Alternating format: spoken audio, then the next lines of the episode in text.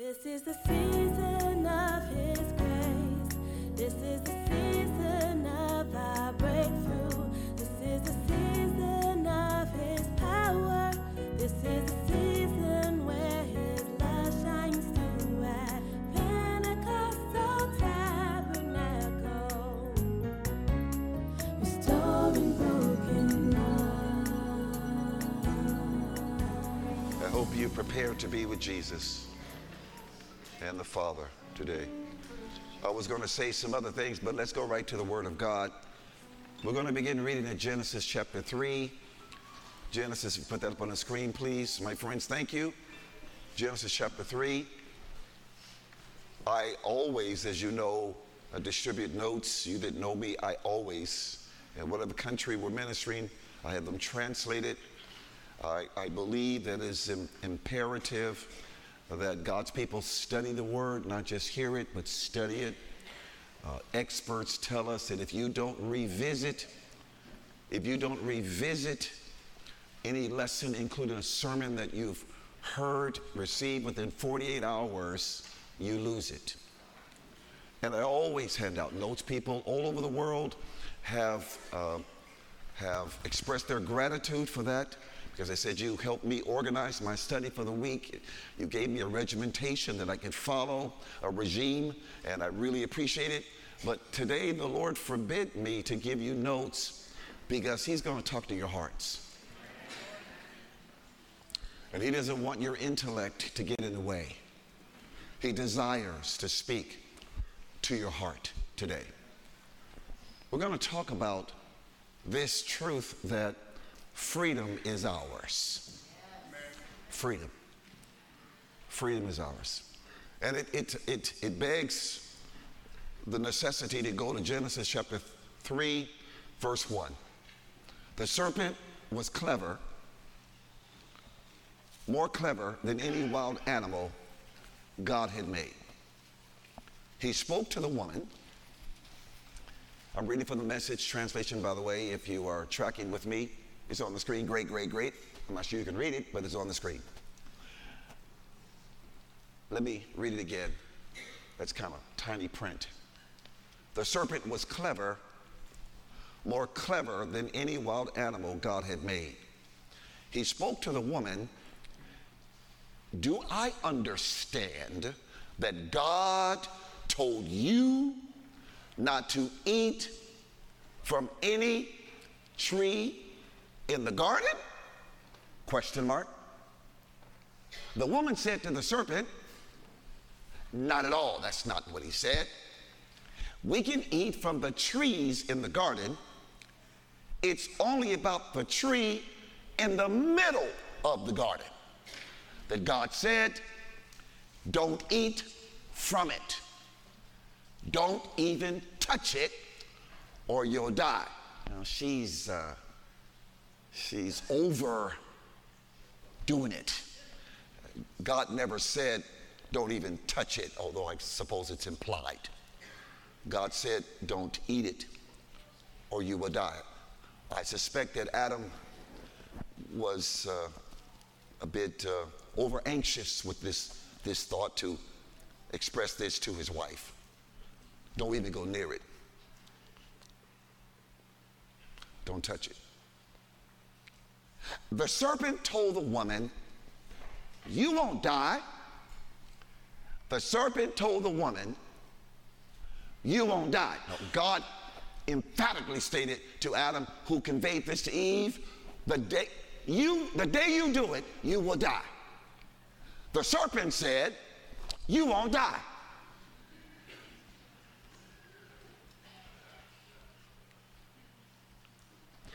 God knows that the moment you eat from that tree, you'll see what's really going on.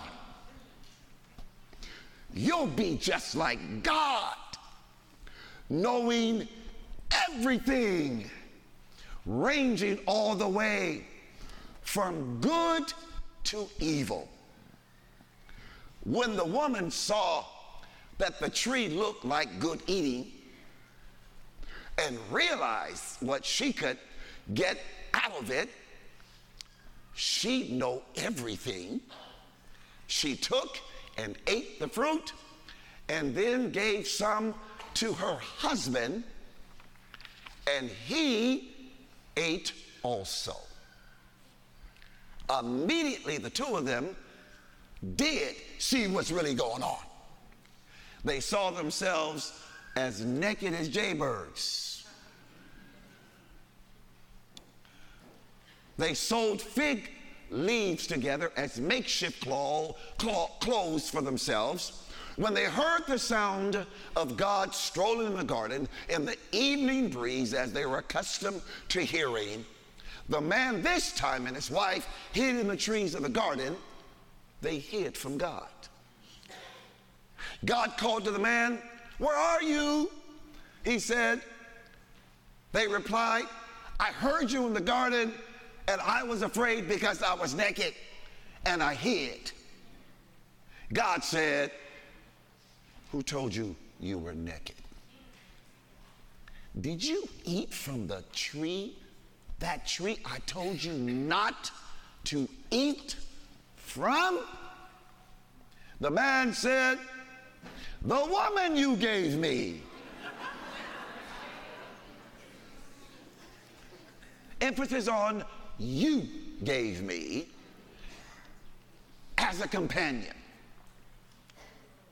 She gave me fruit from the tree, and yes, at gunpoint, I ate it.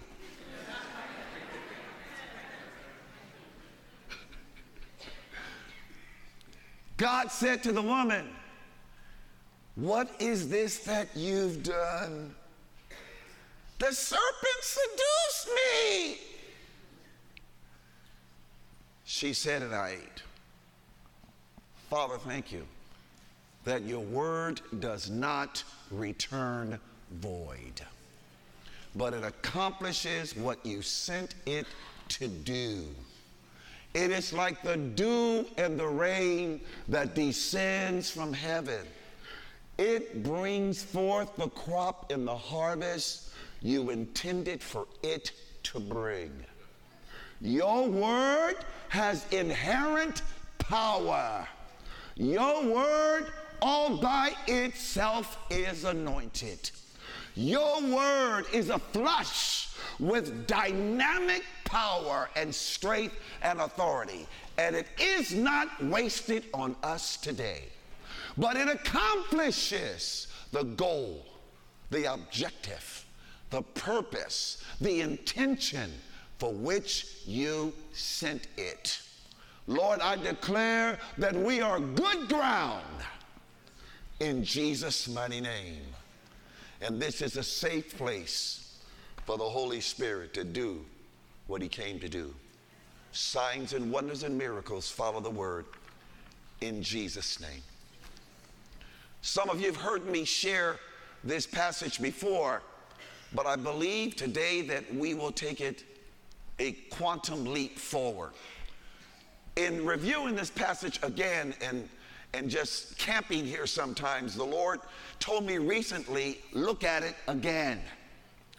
Look deeper, Chandler.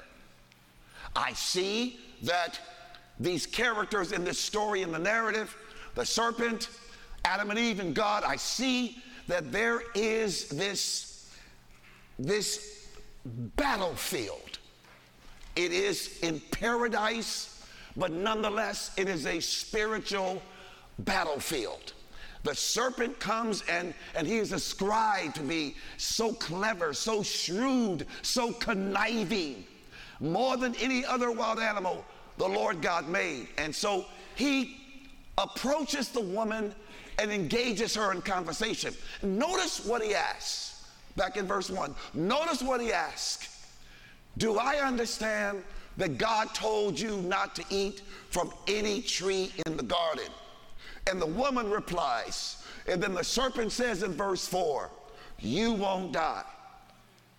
I've understood in this passage that Satan's goal is to undermine God's authority in our lives. His, his chief motive is to discredit and to hopefully disqualify and diminish God's input and impact in our lives. He'll do anything to lessen God's voice in our lives, to lessen God's power in our lives. He wants us to turn away from God. There is this battle taking place, this war being waged between God and Satan. And guess who's in the middle? Us. Don't be depressed. Remember, I told you the title of this message is Freedom is Ours. Satan will do anything, anything to make us doubt God. He tells Eve a lie. God said, You will die. Satan said, No, you won't. God says A, Satan says Z.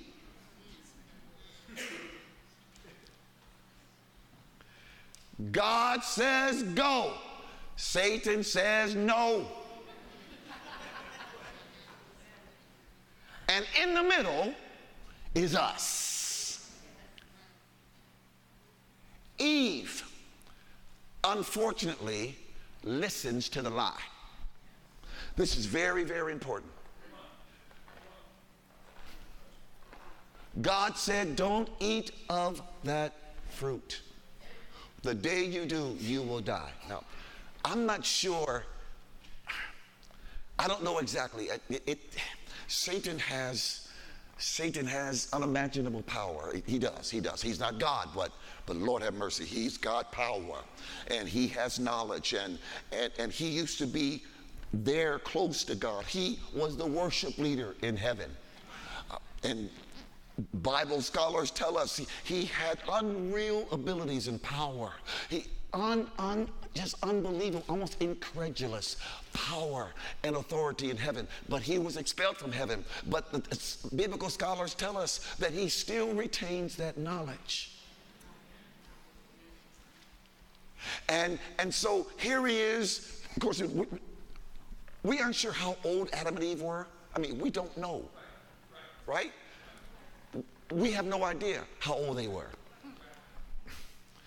First of all, they weren't born.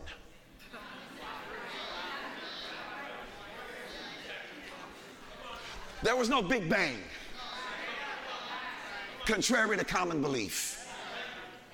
God made Adam and then formed Eve from Adam. And, and so God brought them into existence. And God breathed life into them. In fact, just a little sidebar here. That's why God can command us to praise Him. You know why God can command us to praise Him? That's why in Psalm 150 it says, Let everything that has breath praise the Lord.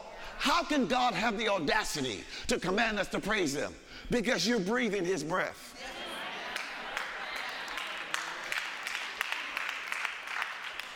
And when He wants it back, bye.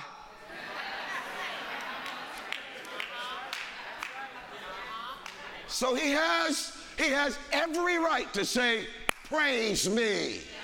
Because without me, you're not even breathing.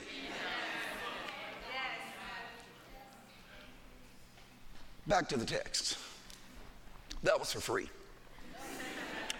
So, so Satan is here in this story.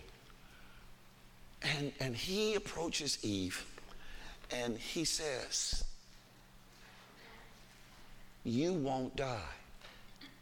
God had said, You will die. I don't know if Adam exactly, excuse I don't know if, if Satan exactly knew what death meant to God. I'm not sure. Who knows? They have all these private conversations in the scripture. Read Job. Things are happening in that, that, that we're not privy to. Uh, we can't see into the, the spiritual realm. And, and, and, and, many, many, many, many occasions, but, but, but we, we, we see that, that Satan says you won't die. Now, when she eats and, and after God comes, it becomes clear that they did die. Death began the moment they disobeyed God. It was a slow death, but it was death nonetheless. No, they didn't drop dead instantly, but maybe it was worse having to live on this earth knowing you're dying. And then to be expelled from paradise. And then all the other sundry of, of, of consequences that we still have to deal with today. Because, hear me, they believed a lie. I had no idea in my life that in, growing up in church that, that lies had so much power. I, I knew the truth had power, but no one ever explained to me how much power lies have. And so it is, it is very important that we not receive lies. Satan lied to Eve. And the outcome was horrendous. Because when somebody lies to you, it's never good. There's nothing good in someone lying to you. There's nothing beneficial in someone lying to you. That's why Proverbs says it is a despicable thing to flatter someone because it's a lie. And the Bible says it's a trap. You may want to hear something good after a performance, but maybe you need the truth. So next time your performance can be better. So flattery does you a disservice. And so, and so Satan lies lies to Eve, but what, how does he lie? He spins the story. He spins. Now, they've mastered this in Washington, D.C. They've mastered it on all the major news networks. Many times I'm, I'm listening to the news and I'm wondering, but what's the other side to the story? Are you telling us everything? Or have you chosen what part of the news you want to f- favor us with? Because you have an agenda. Satan has an agenda, and so he spins things. He tells Eve, You won't die. God, God knows that you be smart like him and look at how good it looks and you know. In other words listen listen god's withholding something from you. God's, hold, god's holding out on you. God's not as trustworthy as you thought because if, if he had your best interest at heart he would not withhold this from you you could be living better. You could be experiencing so much more. I mean, isn't this what Madison Avenue does? Right? You know, they have four mice in a car. Say, hey, hey. And, and you all go out and buy the car because four mice are in the car because they make you believe you need that car so you can be like one of the mice.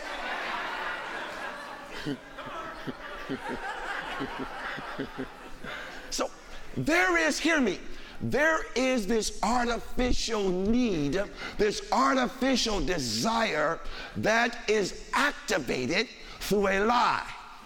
They were fine. Adam and Eve were fine before this conversation with Satan. They had no needs. They were living in paradise. Their relationship was perfect with God. But then here comes a lie, and all of a sudden, well, maybe everything's not as honky dory as I thought it was. Maybe it's not bliss. Maybe I am missing something. Maybe I am lacking something. Maybe I do have a need I didn't know I had. Maybe it could be better. Maybe I do need that extra degree even though I have nine now. Maybe I do need that man even though everybody around you said stay away from him.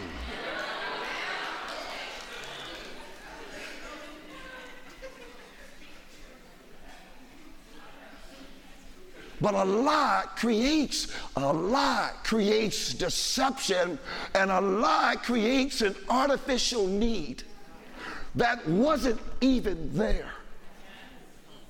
He said, You're going to be as smart as God. They didn't need to be as smart as God. Because as long as you have God, you've got all the intelligence you need.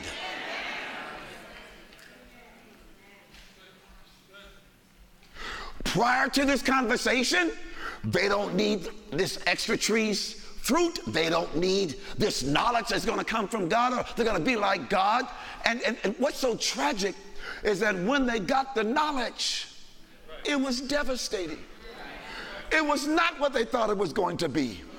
It, it, it, it destroyed their lives. Life was never the same, but they listened to a lie and when you swallow a lie, life is never the same. It goes down here from there.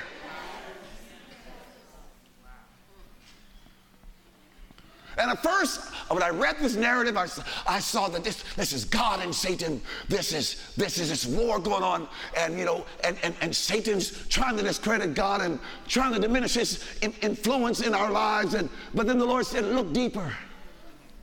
And what I saw was that not, not only was Satan targeting God, but he was targeting us. Because all of a sudden now, Eve feels that she's deficient.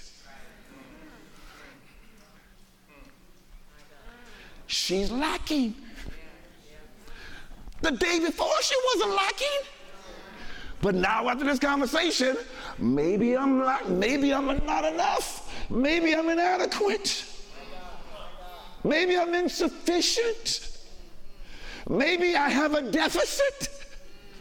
Maybe I'm not smart enough.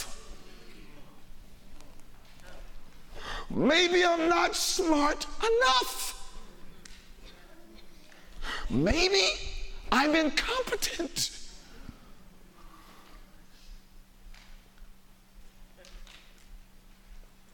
Maybe I should just go somewhere and be quiet and shut up.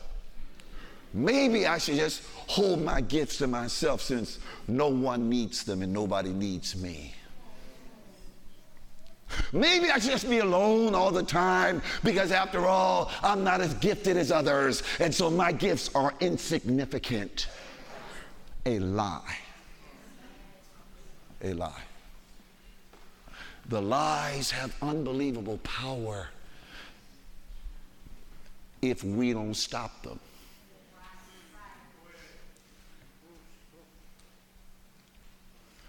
But it's amazing how, just as in the story with Eve and Adam, Satan perpetrates lies. And when he's done, we believe we're nothing. We believe we can do nothing. We believe somebody else is better than us. Somebody else has more ability. Somebody else is more anointed. Somebody else is more gifted. Somebody else is more capable. Lies.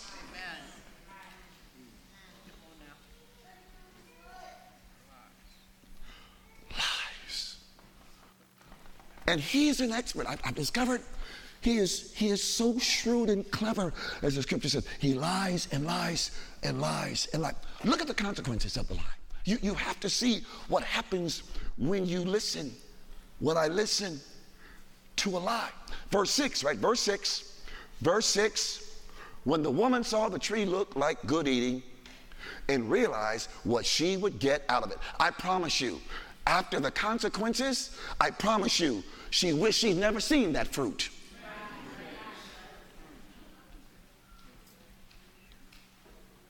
Her life came crashing down in a moment because she ate one fruit, one bite, it, it appears. It, then life is no longer the same. So look, look at what it says. It says, okay, so so in verse 7, they they they, they realized they were naked. Oh, okay, great knowledge. Oh, you're really smart. You realize you're naked.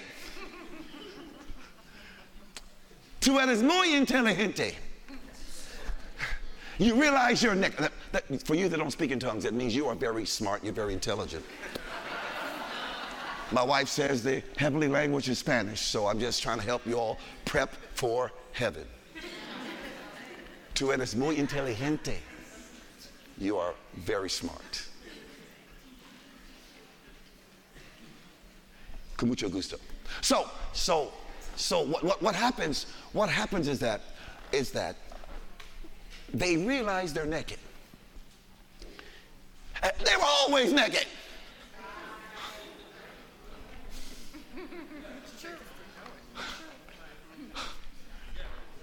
Please hear. They were from day one they were naked. It wasn't a problem until they talked to a liar.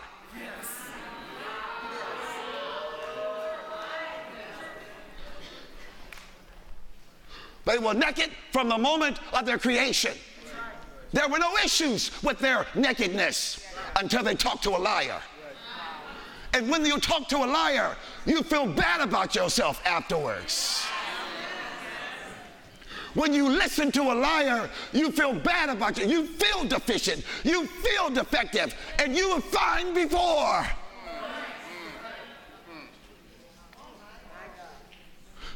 There were no problems. There's so many marriages my wife and I encounter where they're, they're just up, they're just flooded with lies. And they're blaming the marriage. Don't blame the marriage, blame the liar. In so many families, people are treated harshly and are, are abandoned or abused and misused and, and neglected. Why? Because of lies. In the water they drink in that family, full of lies. The mom and dad feel bad about themselves. When you feel bad about yourself, it's impossible to feel good about somebody else.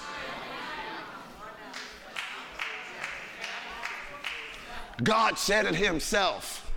First, the first and the second greatest commandments. You will love the Lord your God with all your heart and all your might and all your mind and all your strength. And, and, and, and, this is not a lesser commandment. He says, and, and, and, it is not least significant, less significant. And, and, it is not a junior, secondary commandment.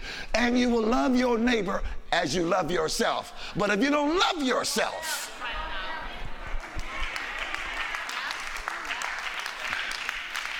the reason we do people the way they do, we do them is because we don't love ourselves. Yes. You say you love yourself. You may think you love yourself. But the way you just talk to me, you don't love yourself. Because no one who loves themselves has a need to talk down to somebody else.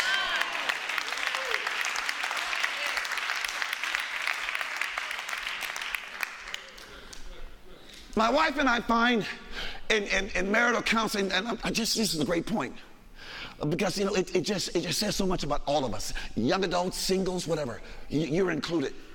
When, when we hear certain couples speaking to each other, we say this is not a marital issue at all. You know why? Because no one taught them that that's not the way to speak to anybody. You shouldn't speak to anybody like that. What makes you think you can talk to someone like that? What's wrong with you? That you think another human being should be degraded in the way you just spoke to your wife. This is not a marital problem. You have a heart problem. No one has taught you how to treat another human being with dignity, another human being with respect, another human being with honor. That has nothing to do with marriage. You've got a heart problem. Why would you raise your voice? It was really funny. We, we, we had this, this, uh, this elder deacon at our church who is, who is no longer with us after, who was many years, but then he left because the Lord told him to. Uh, because, because I refused to let him preach anymore in the church because, because I didn't see him making any effort to love his wife. And, you know, I don't, I don't expect perfection. I, I, you know, I don't, you know, and his wife was, was a doozy. I wouldn't want to be married to her, but she was his wife. To death do us part. So, so you know, he was there, she was there. No one was going anywhere. It was like a hornet's nest. But, but, but I felt, and we met with them several times. I felt that he was not putting forth even adequate attempt and energy and investment with his wife. So I said, dude, I, I'm not expecting perfection. I'm not perfect. My marriage is not perfect. But under, under my watch, you at least have to try. I have to see you at least try. You can try and fail and fail and fail and fail, but I need to see you trying. I didn't see any effort. I didn't see any investment on his part. And, and so, and so I, you know, I said, you can't preach in this church. I'm responsible for who preaches in this pulpit. And you're modeling something I don't want modeled in this congregation. And I and I cannot in good conscience allow you to preach. So the Lord told him to go to another church.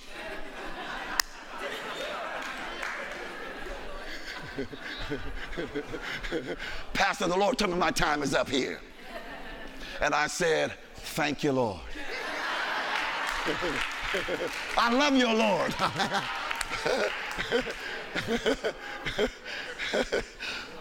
but lies, lies, lies that he didn't have to serve his wife, lies that he didn't have to be kind to her, lies that he didn't have to be gentle with her, lies that he didn't have to love her, lies that he didn't have to give to her. She gave all the giving. It was so two sided. She did all the giving, he just took.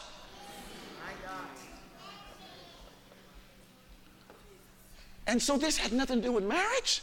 No one taught him to be a giver.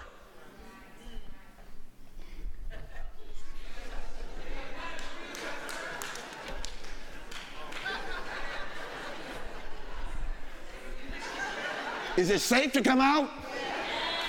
No one taught him not to be stingy.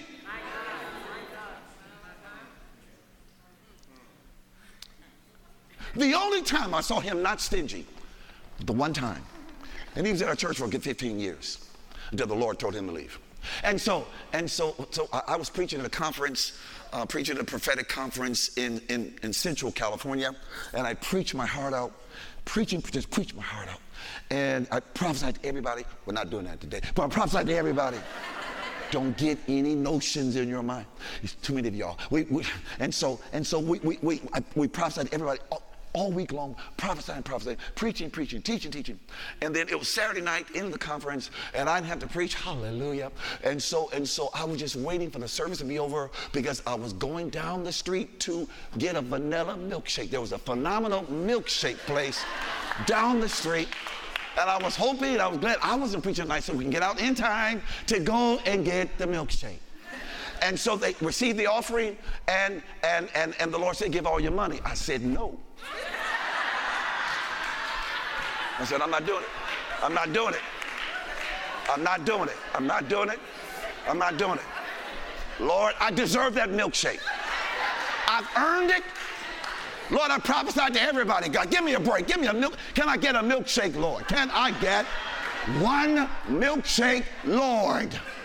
Just one. That's want, just want one. I just want one milkshake. Come on, Lord. Come on now. Be fair, Lord. He says, work a man. He said, give all your money. He said, no. So I put all my money in, but enough for the milkshake. Is it all right to be honest? I'm not the only one. Except some of y'all want more than a milkshake. you saving for a Lexus. I ain't giving nothing. All right, so, so, so, so, so what happened is that later on in the service, another man stood up and said, The Lord said, take another offering. And I said, I said, stone that false prophet.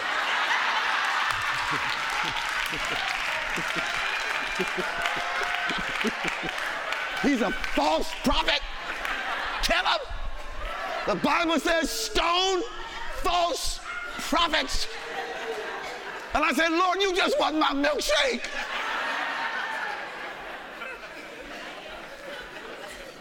So I went up to the altar and I threw the money. I said, Here. You want everything. Can't even get a milkshake. Work me like a dog, don't even give me a milkshake.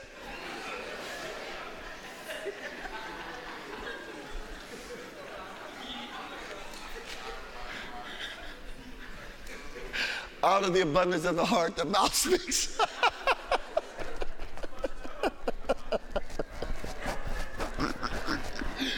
oh, Lord. So that was Saturday night. So Monday afternoon, my wife and I were in our bedroom praying, touching the green, praying about finances, and, and just, you know, doing our prayer thing. And there's a knock on the door. Now, I'm wondering who it is on Monday because our elders, our leaders knew, don't bother us on Monday because that, that's, that, that was our date day. And let me tell you something. If the pastor's marriage is not good, ain't nobody good.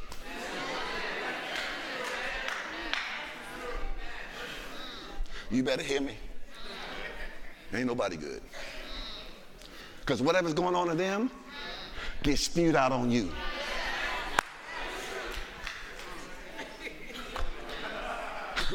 Apostle Ray said, Thank you, Jesus.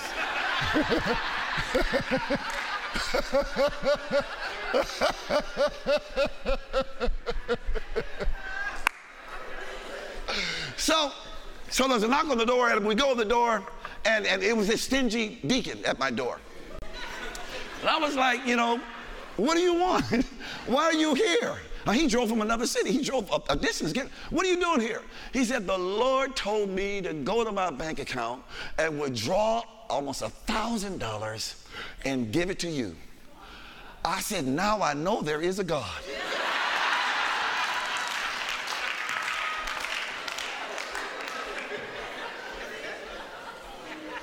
It took me giving up my milkshake to see that miracle. So we're taking another offering. Understand this. We're not taking it off. Don't worry. Understand this. Understand this. Understand this.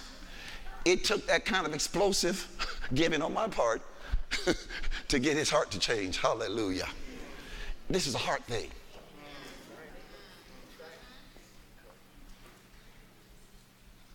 And so, and so, listen, listen, listen to the narrative. So, verse 7. Uh, so, immediately the two of them see what's really going on, right? They saw themselves naked. They were naked already. Why is it a problem now? Because after a lie, everything's a problem.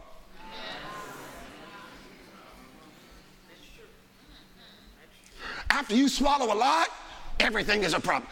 Everything, everything is spoiled and tainted and stained.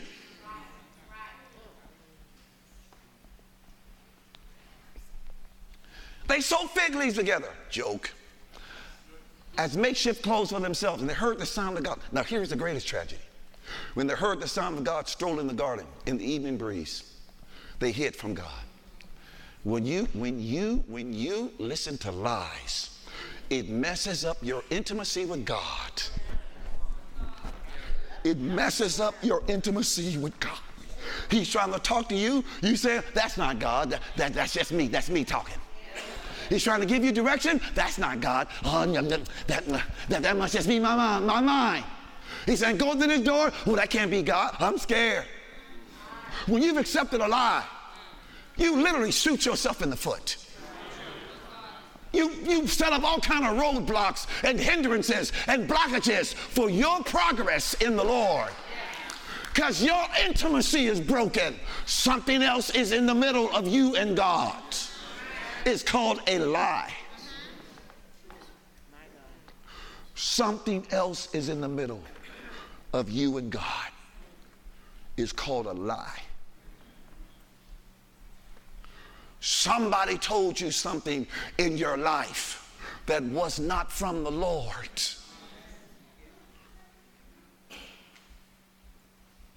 And unfortunately, we listened.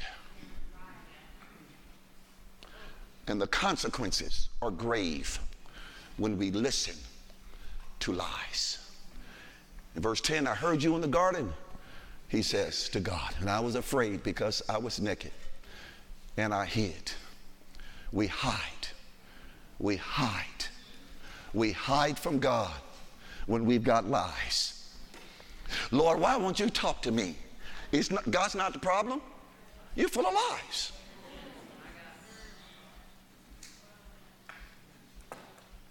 You're the one hiding.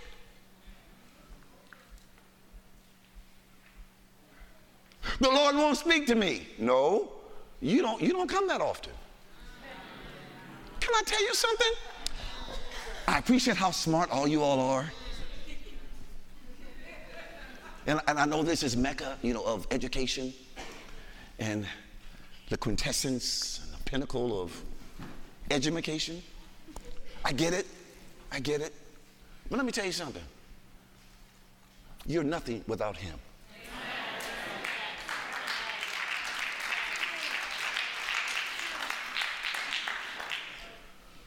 And all, now they have knowledge. Now they have knowledge. What good is it without God? The knowledge can't get them back into paradise.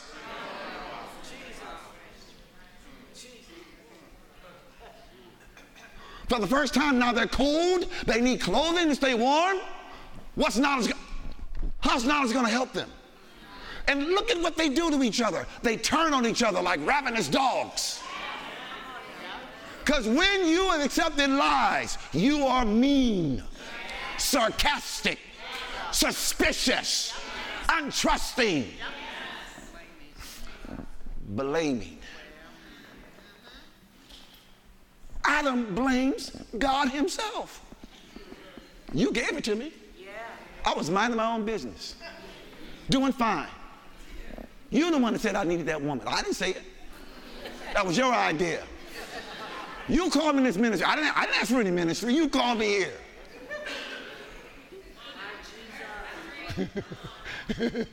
I was doing fine, and you said you got to go to the, go. You had Pastor Chandler say you called the ministry. I was doing fine.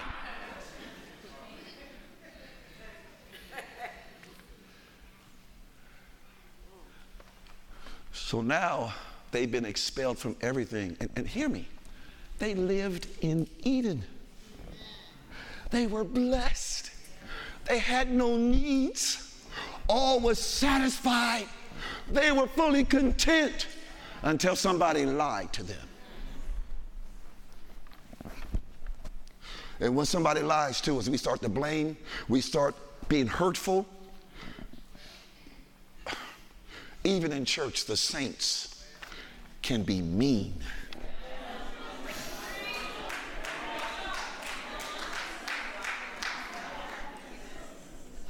We, we can be the most judgmental people.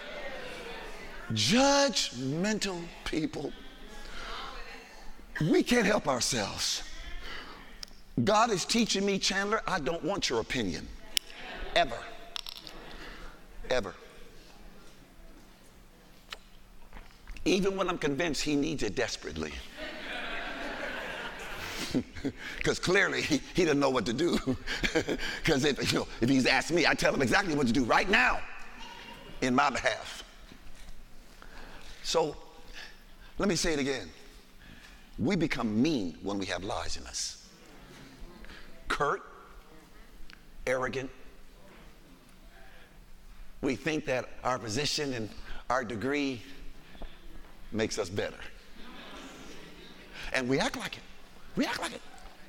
I, sometimes it's fearful to even make somebody a leader in the church because you don't know what's going to come out. You don't know what's going to be exposed.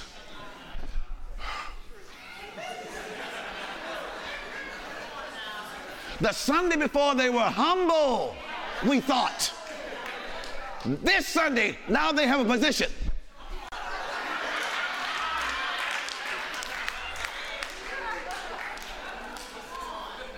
They should be worshiping in the service, but now they have a position, so they're the ones to look.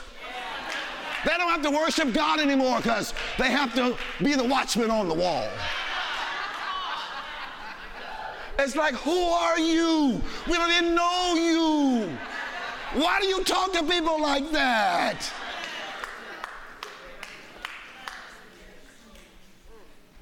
Because there's a heart issue. Because a lie has gotten into their heart.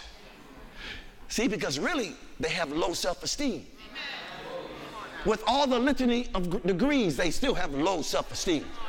Every time they got a degree, it still didn't satisfy them.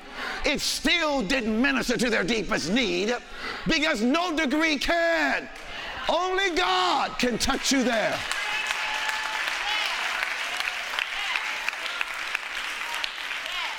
I'm not saying don't get a degree. Don't, don't, misunderstand me. God needs you in certain places. He needs you in certain positions. He needs you as his emissary in certain places. But don't put your confidence in it.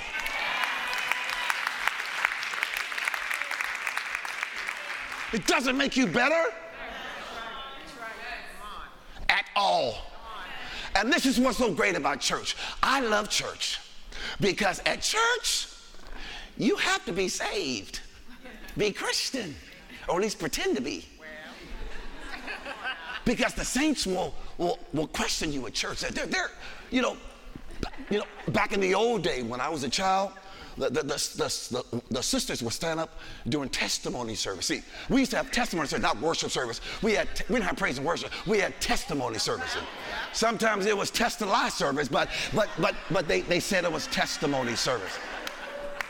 And some of the sisters would stand up and say, Listen, my husband needs prayer. he hasn't been reading his Bible, he hasn't been praying.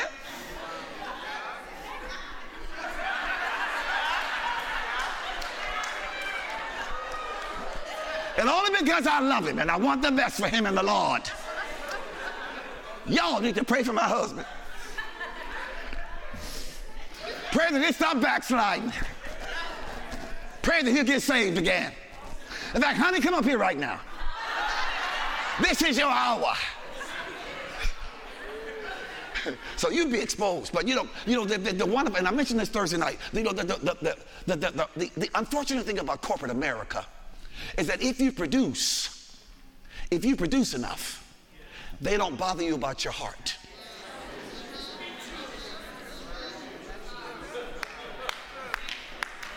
If you produce enough, the evaluation is stellar. But a church, our job is to inspect fruit.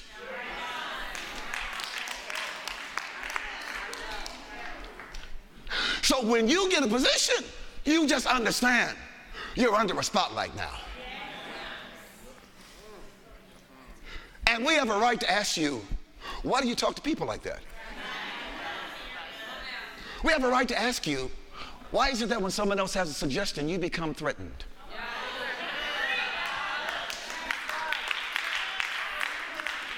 We have a right to ask you, why is it that somebody else has an idea and you don't like it if it doesn't come from your mouth?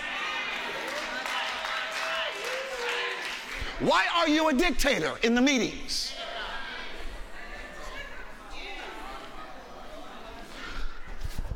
Why are you so insecure? All the degrees you have, and you're still that insecure? And then there's the opposite. There's the opposite of the person who feels like they're nobody. They're, you know, they, they haven't accomplished anything. You know, they, they haven't, you know, they, they, they you know, have no marriage, whatever, and, and we make them a deacon in the church. And then a monster is born. A monster is born.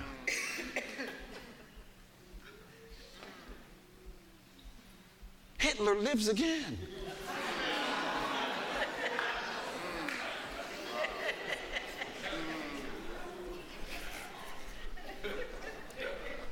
So God is after our hearts. Now, I've got good news for you, and I'm finishing. I've got good news for you. Uh, let's look at Isaiah 30. This is, this is, uh, this is, this is preparing for prayer right now.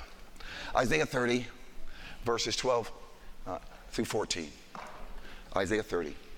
This is one of the most convicting chapters of the Bible. For me, God requires me to visit it periodically to remind me of how much He loathes and derides efforts in the flesh. Efforts in the flesh, doing something in the flesh, even when we call it ministry. God hates it, it's abhorrent to Him, He takes it personally, it's an offense to Him. Maybe we thought it was a good idea, but if you read the preceding verses, God is highly ticked when we do something without first consulting Him, especially in His house. So listen to what listen to what the prophet says. Therefore, the holy Israel, the holy of Israel says, because you scorn this message of dependence on me, preferring to live by injustice, and listen, and shape your lives on lies. And shape your lives on lies. And shape your lives on lies. This perverse way of life will be like a towering, badly built wall that slowly, slowly tilts and shifts. And then one day, without warning, collapses, smashed to bits like a piece of pottery, smashed beyond recognition or repair, useless, a pile of debris to be swept away and thrown in the trash. Now, watch this word picture. Okay, so there's this wall that has been flimsily um, uh, built and constructed, and it on the outside it looks like it's been perfectly painted, perfectly drywalled. Everything seems right. But God knows on the inside the labor was shoddy work. It wasn't obvious because it did a good job of window dressing.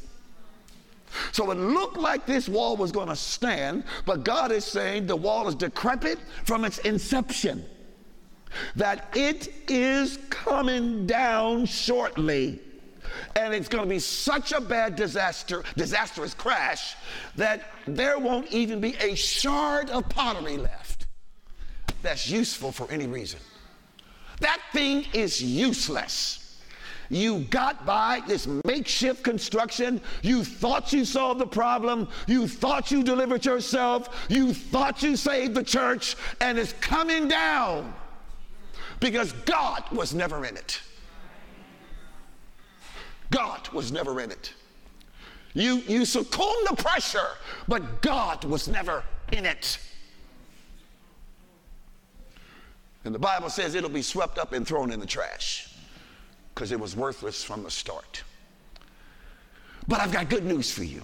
That's when you live your life by lies. I got good news for you. Isaiah 48, and then we're going to pray. Isaiah 48. Isaiah 48, fantastic. Isaiah 48, verses 18 and 19. 18 and 19. And now the Master God sends me and his Spirit with this message from God. Your Redeemer, the Holy One of Israel. I am God your God who teaches you how to live right and live well. I know, I show, I show you what to do, where to go. If you had, if you had listened all along to what I told you, your life would have flowed full like a river. If you would so convicted me, if, if, if, if you would listen to me, all along. What I told you to do, not what the lies told you to do, but what I told you to do, your life would have flowed like a full like a river, blessings rolling in like waves from the sea. Children and grandchildren, children and grandchildren, like sand, your progeny like grains of sand. There will be no end of them, no danger of losing touch with me. And then Isaiah 30, back to Isaiah 30, verse 18, last verse. Isaiah 30, verse 18. This is in the same chapter of rebuke in Isaiah 30 of not depending on God, of independence. Listen to the Lord's heart. Yet the Lord still waits for you to come to him so he can show you his love. Say, Lord, I'm coming. So he can show you his love. He will, I love this, he will conquer you to bless you. How many of you say, Lord, conquer me? Conquer me to bless me. Conquer me to bless me. Conquer me to bless me. Just as he said, listen, for the Lord is faithful to his promises. Listen, God has made you promises, and the Lord is faithful. We just have to get rid of the lies. Blessed are all those who wait for him to help them. Let me give you one example before we pray. One example of, go all the way to the end of the PowerPoint, please, to the questions. Go all the way to the end to the questions, please. So, we ministered to a man in a Blessing Generation seminar. This guy's a pastor of a thriving church, and he told his story in prayer. He said that when I was a young boy, the eight of us in my family, the eight of us, were in a long station wagon, one of those old, long station wagons. And we, we were returning, returning from a missions trip in Mexico, in Mexico. And we were hit by a huge truck. And my little brother and I were the only ones who survived. My father, and my mother were killed all the other uh, four family members, and he saw his little sister in pieces on the ground. On the ground. They got back to the States and had a quick funeral. Uh, and, and, and see, none of that, none of that was the lie. Are you listening? The devil's too clever. None of that was the lie. Listen to the lie that God revealed to him that he didn't even wasn't even aware the lie had been sown into his heart. He said, as God ministered to him and went deep into his heart, he said, Wow, God just showed me when I was eight years old at the funeral a few days later. All the women went by, going to view what was left of the bodies and supposedly there to console my brother and I, the sole survivors of our family. And he said, this thought came into his soul none of the women are stopping to touch you or say anything kind to you. None of the women, even the grave, they didn't say anything kind. No one touched you. If your mother was alive, she was loving and nurturing. She would have touched you and consoled you. None of these women. Not one woman touched you like your mother would have or spoke anything kind to you. And the devil sowed a lie in his heart and told him, that's why you can never trust women. They're not trustworthy. They're selfish. The only woman you could have trusted was your mom, but she's gone. So for the rest of your life, you can never trust a woman again. The man's married to a woman.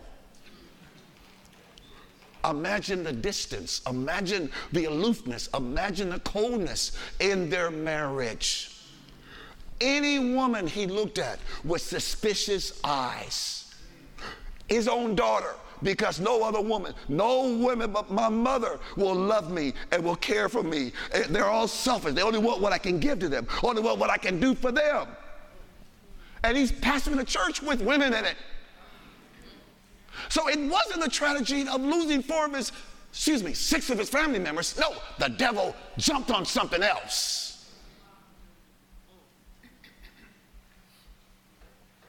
I can keep you here literally all day telling you stories of lies that have paralyzed people and debilitated people. But I can also tell you all day that God spoke the truth to people and they were set free.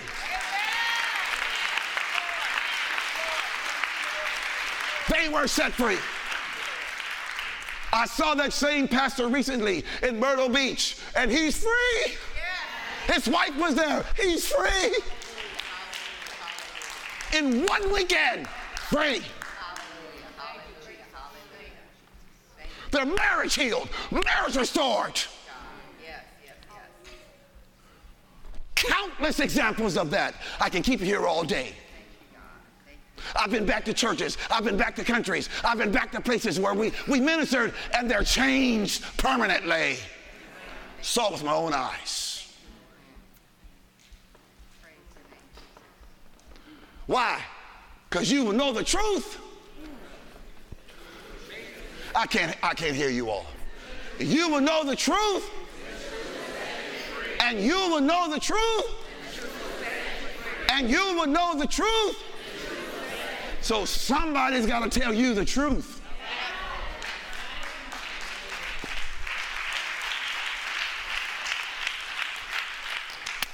Look at the questions. This is what we're going to pray from. Question number one. Ah, uh, perfecto, excelente.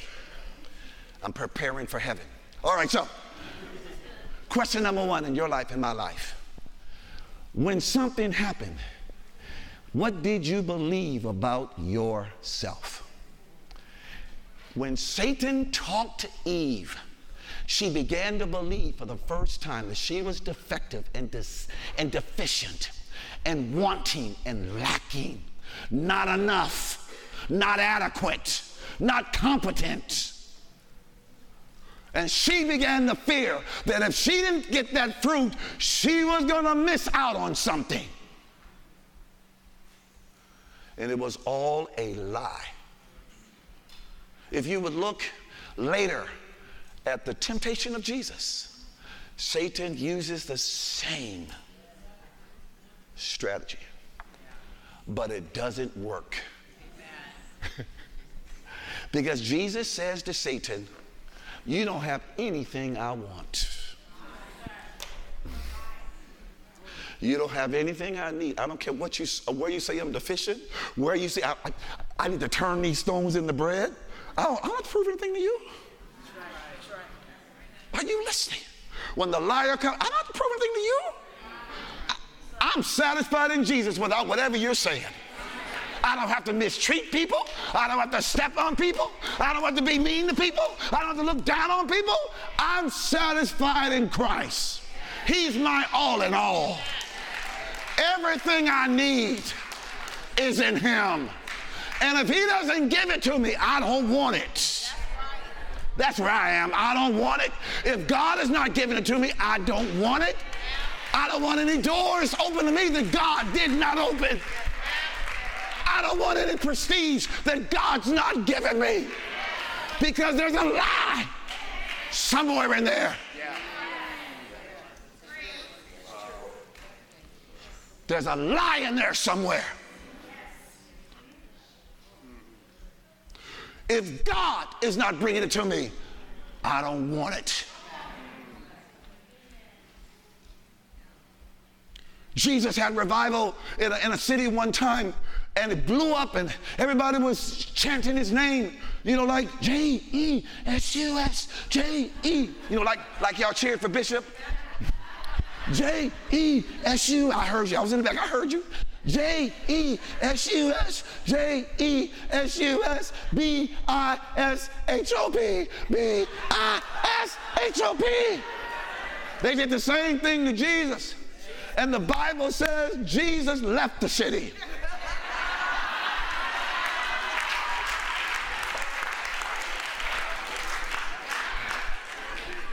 So if y'all want to keep your bishop, stop that. The Lord may tell him to leave the city. And the disciples said, What are you doing, Jesus? God just gave us revival. The city is ours. We've been praying for this. Jesus said, This is not God. Uh, for us to stay here, that's not God. It's not about success. It's not about success. It's not about success. It's not about success. It's about pleasing Him.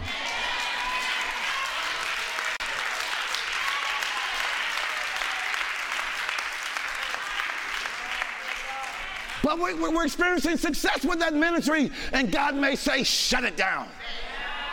Shut it down. shut it down.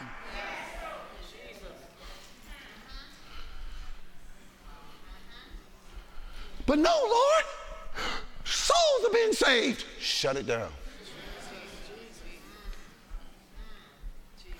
But we want success.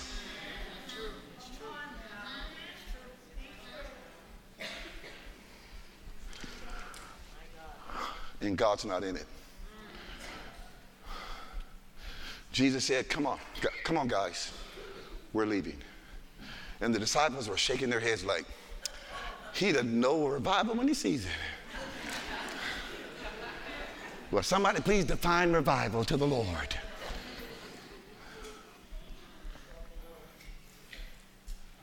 Didn't he say he came to seek and to save that was lost? But the devil put a spin, will put a spin on even success. And lead us to eat some fruit we had no business tasting. See, God knows what you can't handle.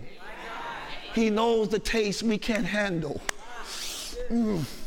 He knows the taste we can't handle. So he's trying to protect us from the taste that we can't handle.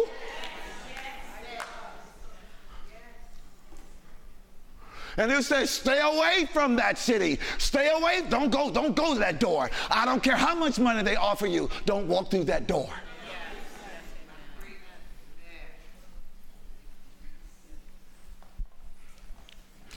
because there's some fruit you can't handle. And I'm trying to protect you. So we got to ask ourselves when something happens to us, something happened to all of us, what did you believe about yourself? Eve began to doubt herself. She began to question herself.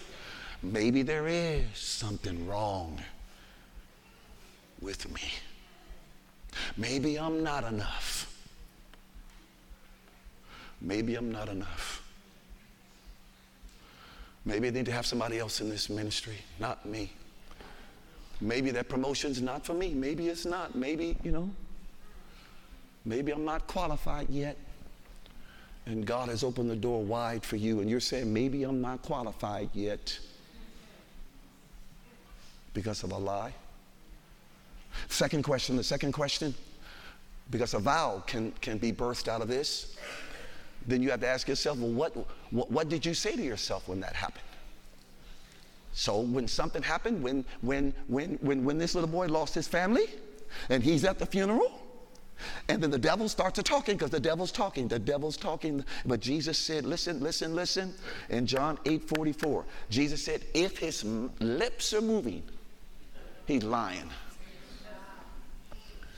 If his lips are moving, he lieth. If his mouth opens, get ready for a lie. Jesus said he cannot tell the truth. If he got saved one day and wanted to, which it won't happen, he can't tell truth. So we must understand that when the devil talks, he, there's a lie in there somewhere, and, and he wants to make you feel bad about yourself. Why? So you won't move when God tells you to move. See, I, I told you Thursday night I was going to tell you why it's easier for us to pray for somebody else and believe for them. Because you see, we're objective with them. But we have serious doubts about us. And those doubts kill our faith to pray for us. And those doubts are birthed out of lies somebody's been lying to you.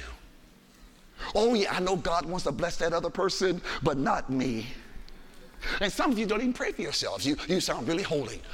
I don't pray for myself. That's selfish. I only pray for others. That's Christ like. Jesus said, You better ask so you can receive. You better seek so you'll find you better knock so the door will be open. Every person who asks receives. Jesus said, talking about prayer, there was a woman who kept coming to an unjust judge and she kept badgering him and harassing him and haranguing him. And he said, I don't care about her need, but she's getting on my last nerve. Give her what she wants so I can get some peace. And Jesus said that's the nature of prayer. So you and I need, and she was coming for her own needs, her own needs, her own needs, her own needs. What kind of father doesn't want you to come to him with your needs? What kind of father are you serving? Who's been lying to you?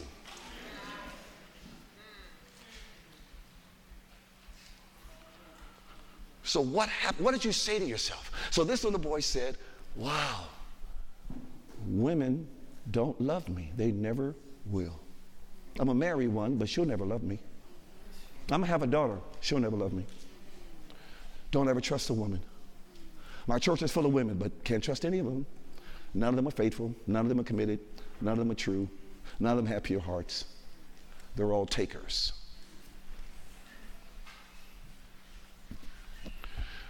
Next slide. Then a vow comes out of that a judgment, a judgment comes out. Who did you blame? Eve blamed Satan, Adam blamed God. Who you blaming?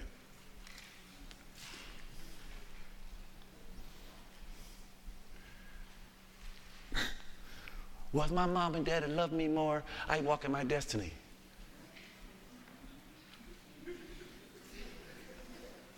How old are you?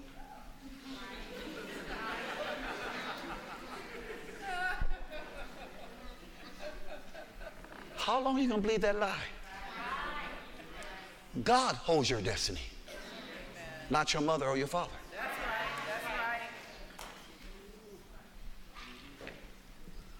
I can't hear you all. God holds your destiny, not your mother or your father.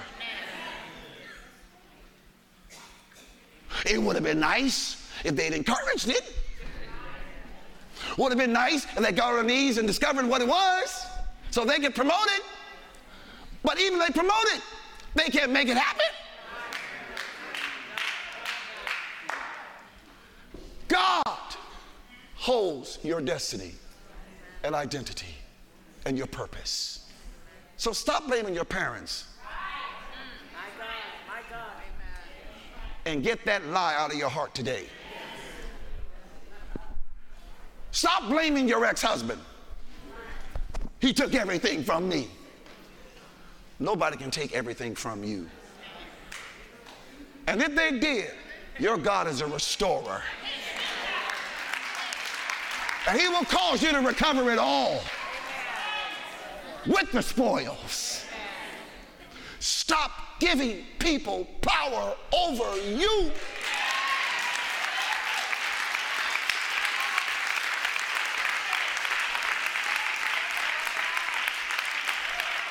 Nobody can stop your blessings. But a lie. A lie will stop your blessings. A lie will get you kicked out of your destiny.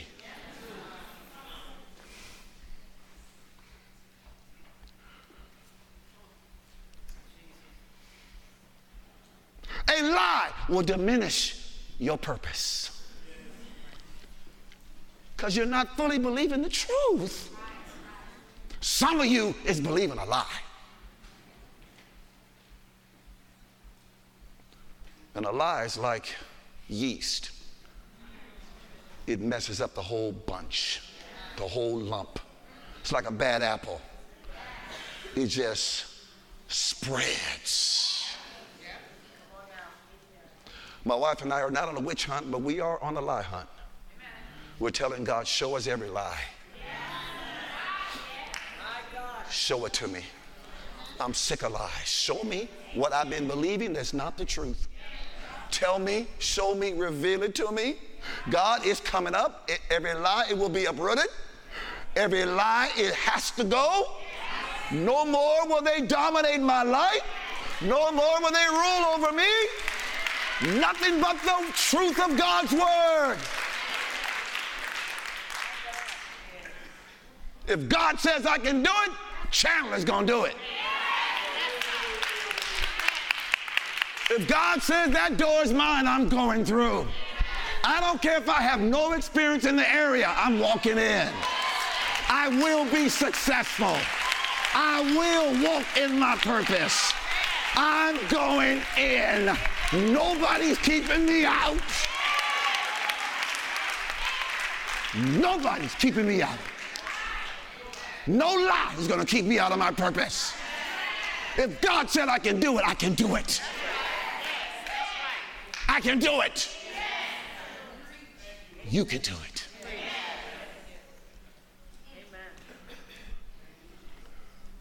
Number four, and then we're going to pray. Number four, I got to look at my attitudes. Did you blame God? Some of us are still blaming God for what happened. Because the devil lied to you and told you your life's over. Your life would have been different. Your life would have been better. Your life would have gone in that other trajectory. Your life would have torpedoed, jettisoned, rocketed forward. He's lying to you. Because God's ready for you to take off right now.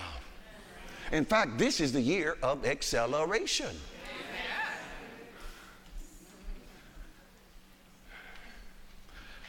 Who else? Did you blame yourself? Did you blame yourself? We minister to people all the time, all the time, who believe their parents divorced because it was their fault. All the time. Women who believe that they deserved domestic violence against them. If they'd been a better wife, been a better girlfriend. You've done nothing wrong. That person's a monster. You've done nothing wrong. That person doesn't deserve you.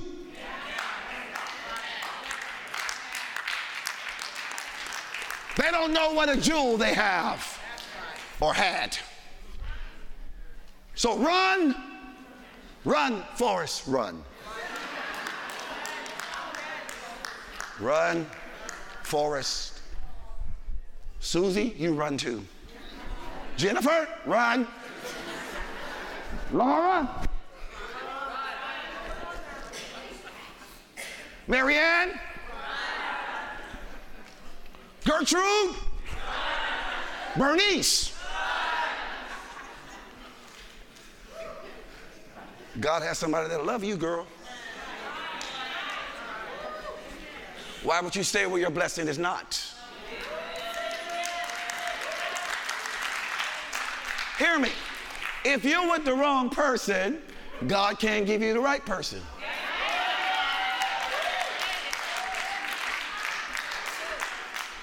As they say in Texas, I'm just saying.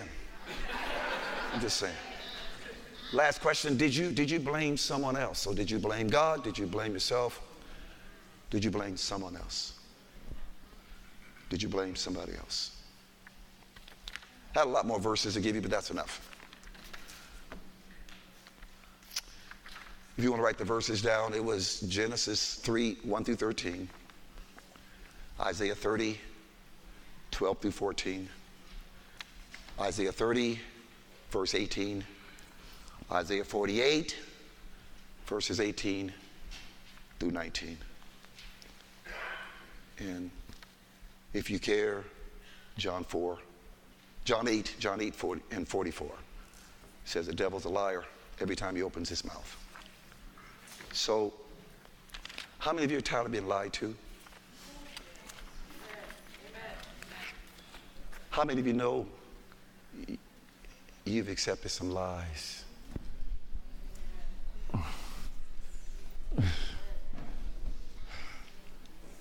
How many of you are sick of lies? See, you've got to come to the place to where you hate lies.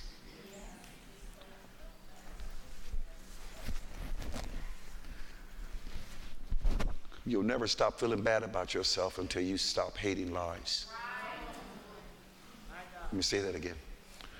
You'll never stop feeling bad about yourself until you start hating lies. Because the thing that's making you feel bad about yourself is a lie. How can I say that? Because Christ is within you, the hope of glory. How can I say that?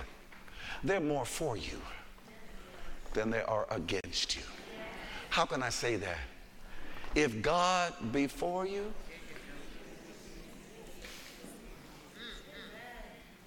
if God be for you,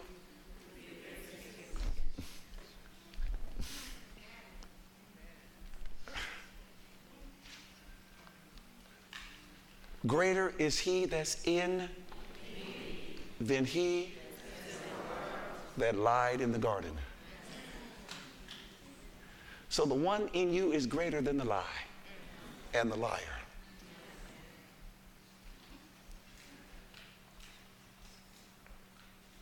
Fear is produced, this is in my notes. Fear is produced by lies. You believe in some lies. Love God, speaking in tongues, prophesying, praying everybody else through. But you believe in lies. God, you have a prayer call where you're praying for everybody else, but you're full of lies for yourself. You're teaching others, you're full of lies yourself. Oh, I see greatness in you. I don't see nothing in me.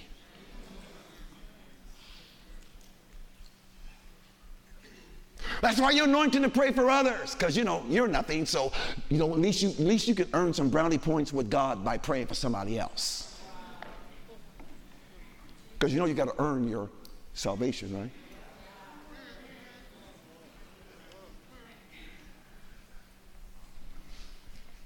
I'm sitting down because I'm gonna have a long day, so thank God for a, a seat. Can we pray? How many of you say freedoms for me? Say it. Yeah. Say it again. Freedoms for me. Freedoms for me. Tell the person next to you, freedoms for me. Freedoms for me. Tell the person next to you, I hate lies. I hate lies. Tell them, don't, don't flatter me. Tell them, don't flatter me. Don't flatter me. Don't flatter me.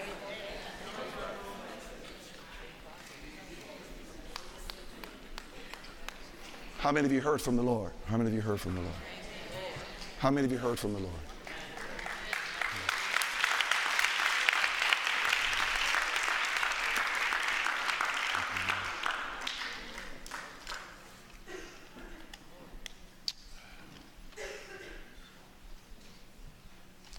How many, how many of you want to repent of some lies?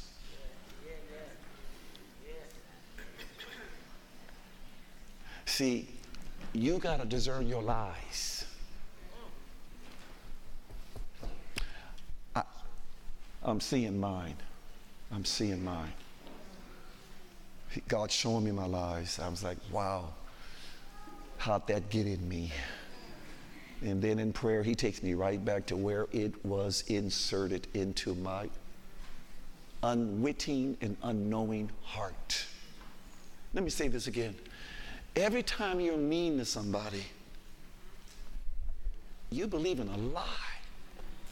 See, meanness means you're in pain. The Lord says, when you mean you're in pain, I don't care, I don't care how sanctified you are. You're sanctified mean. Holy mean. You still mean.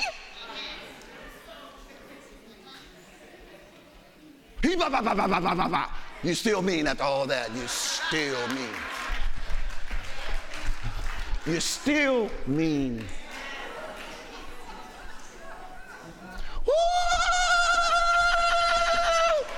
When you sit down, you mean.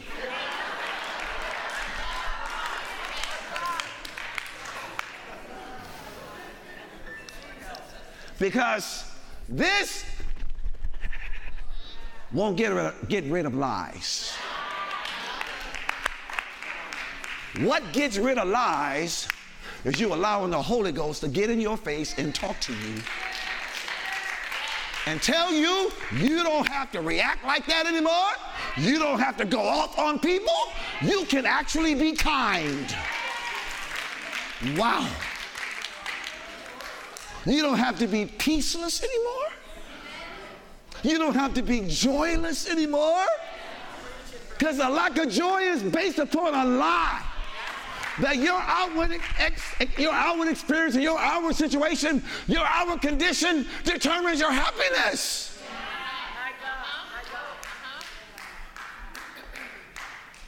Your joy is not based upon your experience and your condition. Your joy is in the Lord.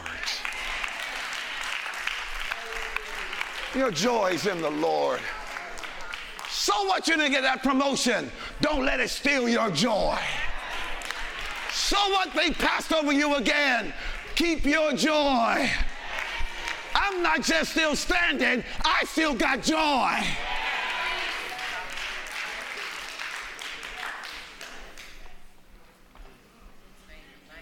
You thought that door was yours. Yeah, somebody else took it. Shout when you get to church. Thank you, Lord. You have a better door for me. You're all wise. You're all good. I trust you. I thought that was it, but you know better. It's not going to steal my joy. It's not going to steal my joy. It's not going to steal my joy. You can't control me. You won't control me. You're not the boss of me. The Lord. The Lord. The Lord is my God. The Lord is my God. I'm going up with him, I'm going down with him. It's the Lord. It's the Lord. Let's pray. Father, thank you.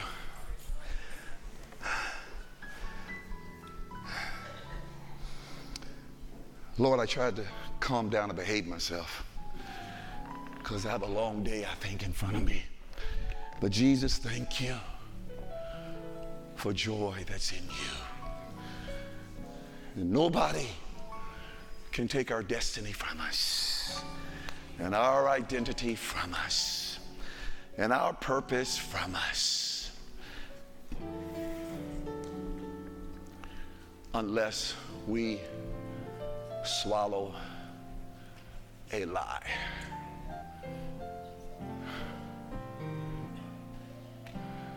So this day, we want to bring every lie to you. There's a progressive revelation of lies, but Lord, whatever you show us today, we want to repent.